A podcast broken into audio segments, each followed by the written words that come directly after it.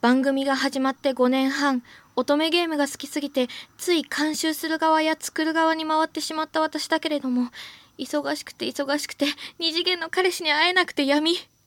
痛快乙女ゲーム通信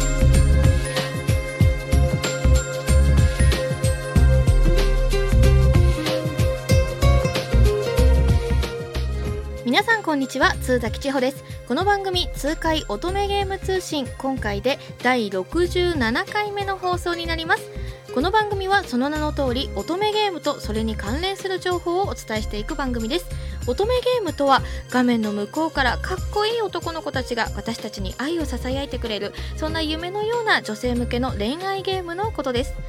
今回特集いたしますのは舞台「忍び恋うつつ」でございますこちらは2019年1月18日金曜日から27日日曜日まで新宿村ライブにて公演予定の作品となっております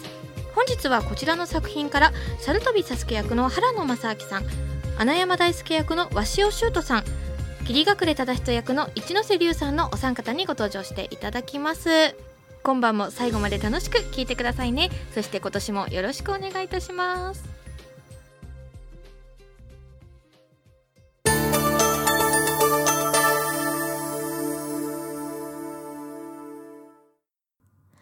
聞かせてください。ゲスト様の、お、は、な、し。改めまして本日特集いたしますのは舞台「忍び恋うつつ」でございますこちらは乙女糸さんが原作の乙女ゲームの舞台化作品でございます1月18日金曜日から27日日曜日まで新宿村ライブにて公演を予定しておりますえー私この番組でいつも、えー本日特集させていただきますのはっていう言い方をするんですけど今回あの本日特集いたしますのはって言ってるのにはちゃんとした理由がございまして、えー実はですねえー番組始まって5年半経つんですけれども、えー私なんとこの舞台「忍び恋うつつ」アシスタントプロデューサーという立場で関わらせていただいております本当にありがたいですよね好きって極めるとここまで来るんだなと思って 頑張らせていただいておりますえーそんな、えー舞台「忍び恋うつつ」あらすじをご紹介させていただきます幼い頃に何者かに襲われ両親を亡くした片桐楓楓自身は一人の忍びに救われ事なきを得たそれから時が経ち成長した楓は生活費と学費のために奉公に明け暮れながら憧れの忍者になるために忍術学校に通っていたそんなある日楓はひょんなことから忍びを目指す者なら誰もが憧れる真田高等修霊院の副理事長藤原高家と出会い特待生認定試験を受けてみないかと誘われる試験を受けることにした楓は編入初日に猿飛サスケ霧隠れクロードゆりかまきよ穴山大輔ガライヤという5人の優秀な生徒たちと出会う教師である真田幸影の勧めもあり猿飛サスケを相棒に特待生になるための試験を受けることにした楓だがなぜか男たちをメロメロにしてしまうメロメロの術を発動してしまい暗躍する徳川残党の陰謀やメロメロの術によるメロメロパニックをくぐり抜けサスケと楓は無事に試験に合格することができるのかというストーリーになっております原作でいうサスケくんのルートに準拠しつつ、まあ、他のキャラクターにもいろいろ見せ場がありつつっていうねえーストーリーになっております本日はこちらの作品からそんな猿飛サスケ役の原野正明さんそして穴山大輔役鷲尾修斗さん霧隠れ忠人役の一ノ瀬龍さんにご登場していただきます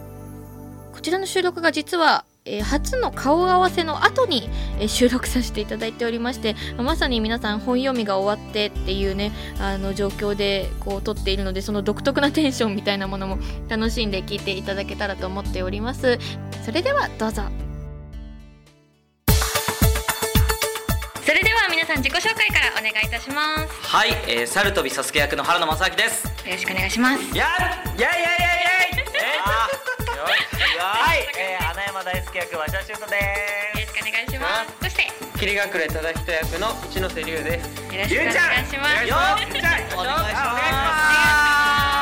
す。はい、では改めて、えー皆さん舞台「忍び恋うつつ」ご自分の演じるキャラクターのご紹介とそのキャラクターにこう自分としてはどういう印象を抱いているかっていうのをお話ししていただきたいんですけれどもじゃあまず原野さんからはい、えー、キャッチコピーがですね、はいえ ツンデレ系おバカ忍者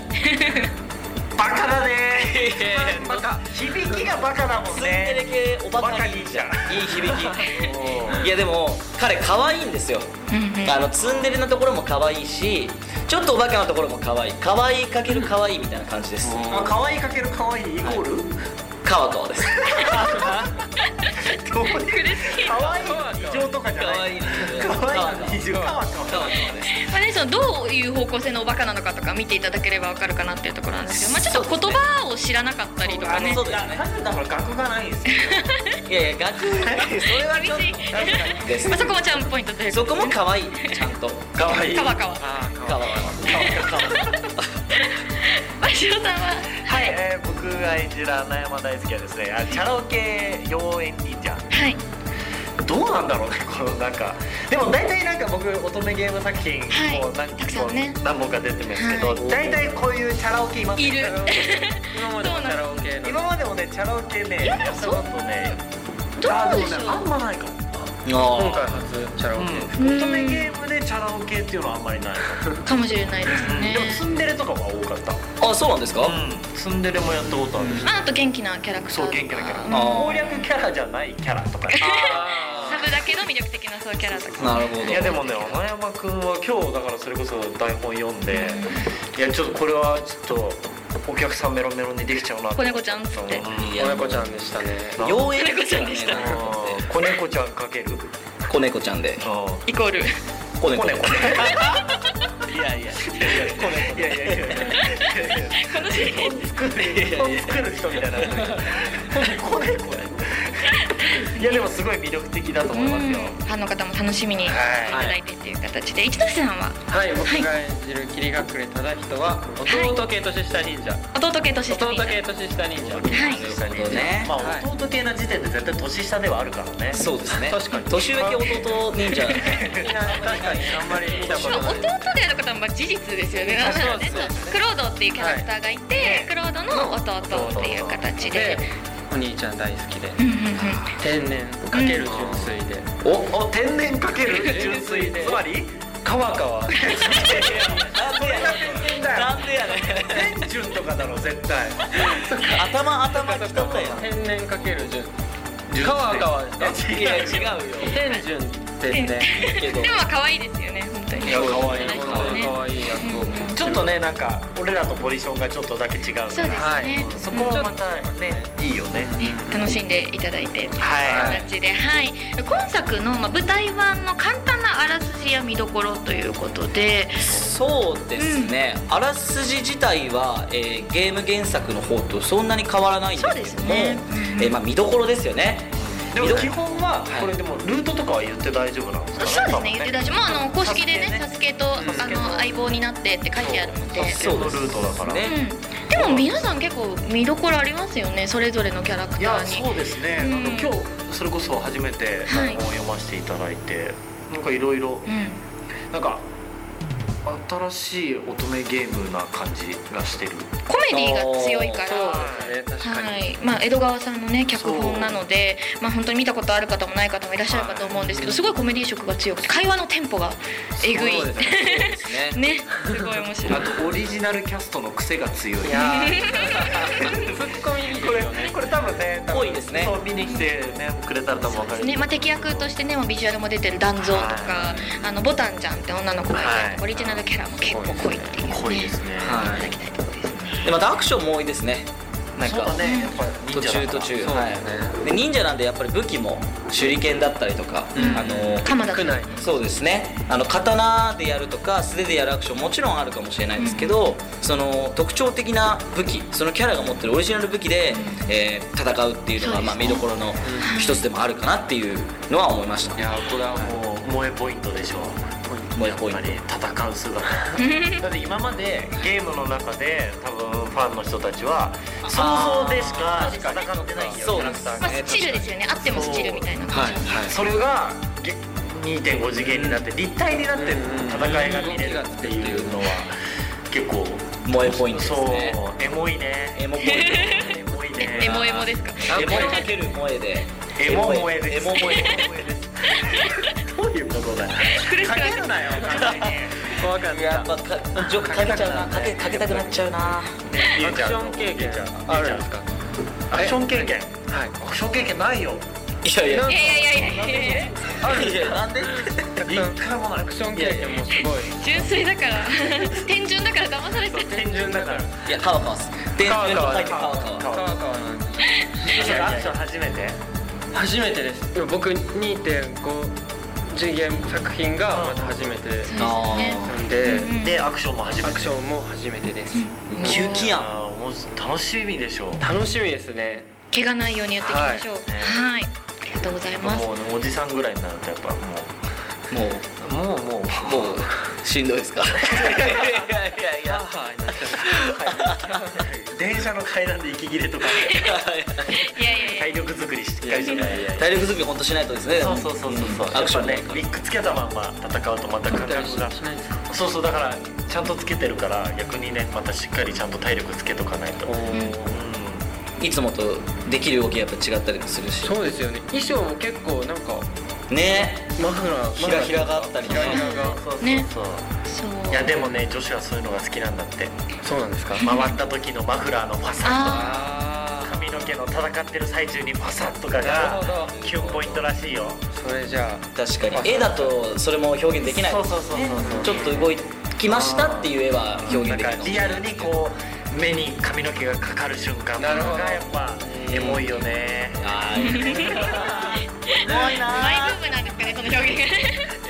キービジュアルのはいお写真とかもそれこそ動きのある、ね、今回キービジュアル作っていただいたじゃないですかうんあ皆さんジャンプしてねこう撮ってあははい結構何回も飛びましたね原野さんそうですねあの汗びっしょりになりましたあの衣装がそうサ撮ス影ケでとかさ元気キャラは結構ねうんそうジですャンプがねみんなでも飛んでるは飛んでるのかなみんなでも飛んでなんか一ノ瀬さんとかはすごいなんか跳躍力すごくてなんかちょっとカメラがフレーム切れちゃう切れ そう切れちゃって最初一発目そうでもうちょっと低く飛んでみたいななんかやりまもしうた忍者じゃんもうそうですねえ俺なんてもうすごいちょっとしか飛んでない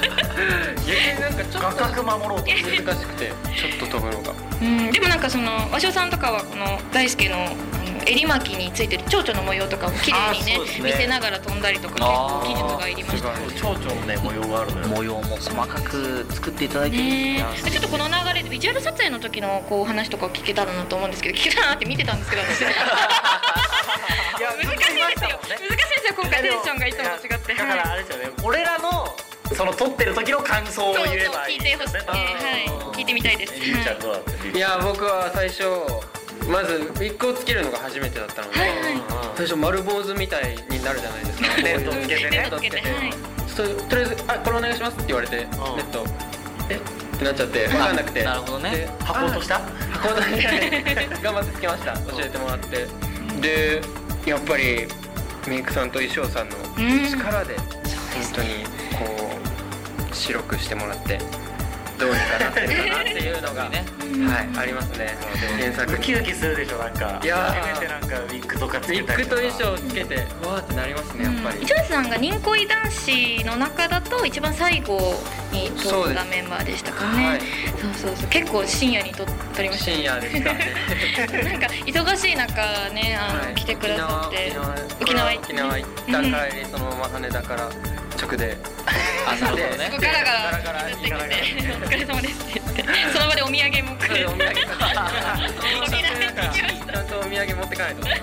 人たねいやいやいやすごい。楽しかったですねもあよかったですそれは。うはいお二人とかちょっとね前の話になりますけどねビジュアル撮ったの結構そう意外と前の話になりますけどね。ね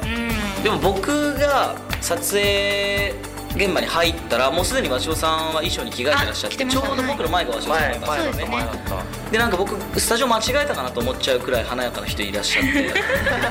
誰だすごい華やかだなと思途っ中たからら脱ぎ始めたしね。そうなんですよ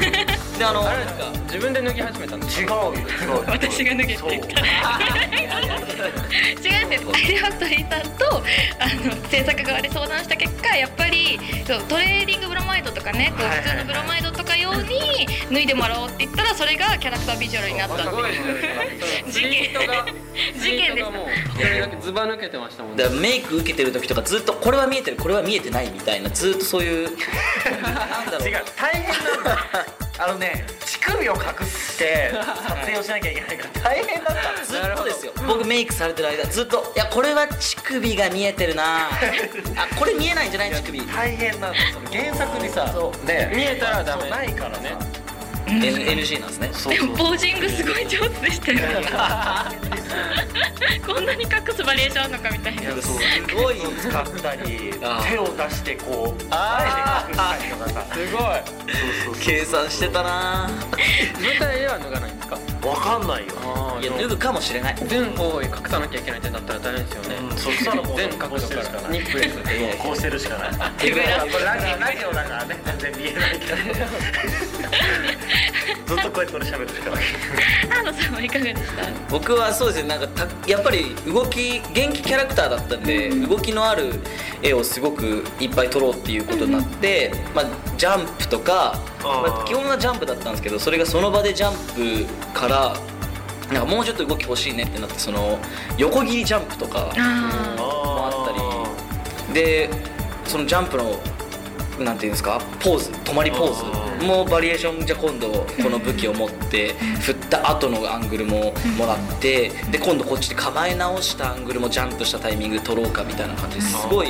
とにかく動いたなっていう感じでしたね。結構いっぱいねバリエーション取らせてもらいましたそねうですねいやいやありがとうございましたまあキービジュアルもいっぱい眺めていただいて、はい物販もね楽しみにしていただいてっていうところでそうですね本当にたくさん取ったからどれが気になって たもしかしたら18歳未満の方はちょっと穴山大輔だけ買えない可能性があるまあ交互期待ということではい、ありがとうございます、はいじゃあちょっと後半のコーナーでもう少しねあの掘り下げてお話聞いていきたいと思うのでよろしくお願いします、はい